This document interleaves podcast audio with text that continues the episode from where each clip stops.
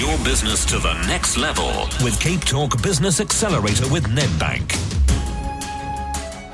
Cape Talk and Nedbank want to give you the support to take your business to the next level. We've asked you to go to capetalk.co.za and tell us about your business. From all the entries we've uh, received so far, we've chosen a business that stood out from all the submissions, and we're going to profile that business this afternoon. And it's time again to say hello to our business development specialist, Pavlo Phitidis of Aurik Business Incubator. Hello, Pavlo. How are you, John? I'm good, and yourself? Mm, very good, thank you. Nice to be accelerating business once again. What business are we profiling today? We're going to be speaking to Kevin Weiss from Donix Embedded Systems. And John, what they do is they create hardware for the Internet of Things. But here's the thing, and Kevin, please, I hope you don't take offense to this. I mean it tongue in cheek. Very, very smart men, but very smart men. They have a military background in developing military technology. You've got to be smart for that kind of thing. Very smart men playing with toys don't build businesses. Customers do. And when I looked at the website, I saw some of the best gadgets and gimmicks that I have seen in a long time. The team that Kevin works with, I promise you, could probably develop a solution to any problem in the entire world. But here's the thing developing a solution and getting it sold are two very different challenges. And that's what we're going to be talking about. The Internet of Things is a massive growth industry. If they get it right, this could be one of the South African rock stars that we celebrate in four or five years' time.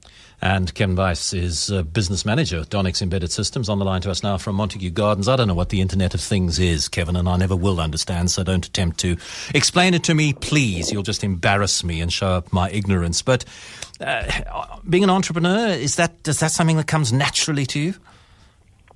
Uh, first of all, I do think you can understand the Internet of Things, John. It's, it's pretty simple the internet as we know it now is is on the computer on your desktop using software type stuff, Microsoft and email. And the Internet of Things is exactly what it sounds like. It's connecting that to devices, whether it's cars, irrigation systems, security systems, all kinds of things uh, that are being enabled by technology. Okay, I do understand. Thank you. So, not only are you a successful entrepreneur, you're also a successful explainer. Let's go back to my original question. Entrepreneurship, does that come naturally to you? Is it something that you pull on like a glove?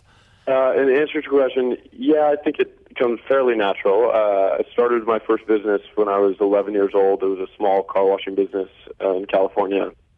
Uh, so, it's, it's always something I've liked, building businesses. Okay, and is it something that you find relatively comfortable to do, or is it something you find challenging? No, I think it's definitely challenging, uh, and it's the challenging part is the exciting part.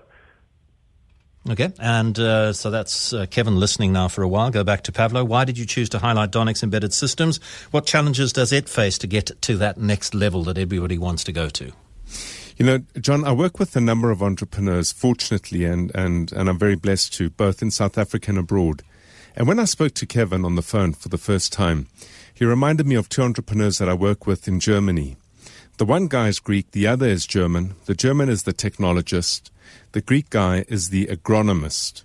And what they did is they got together in a very, very depressing part of the world, which is Greece. There's no economy left there. And they looked at what one of the biggest exports in Greece was, and it happened to be honey. And they then decided how they could combine their skills by creating a solution that Donix is more than able and capable of developing as well, that would then measure how honey is produced by the 5,500 informal bee farmers.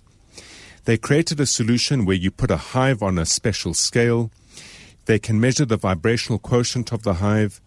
And using devices placed in the hive, using telemetry, which is just a communication protocol between the device and a piece of software, using analytics, they were able to present on the cell phone of the Greek farmer whether the hive was vibrant, whether it was producing good honey, whether it was healthy or not.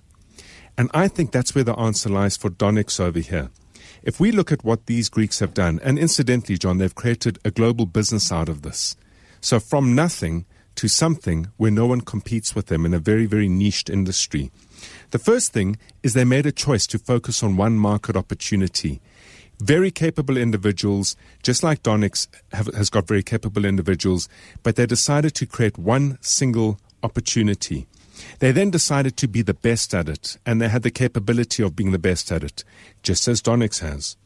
They then started and created a very logical plan to begin somewhere and move towards a particular point in time.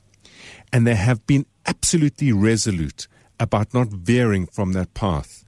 And I think these engineers, with, Kev, with, with um, uh, Kevin behind them, if they selected a similar strategy and identified something suited to, let's say, the informal or formal environment of South Africa, developing economy, emerging market economy, they could be creating a solution that would attract a lot of attention. And the reason I say that, Google is one of the new acquirers on the Internet of Things.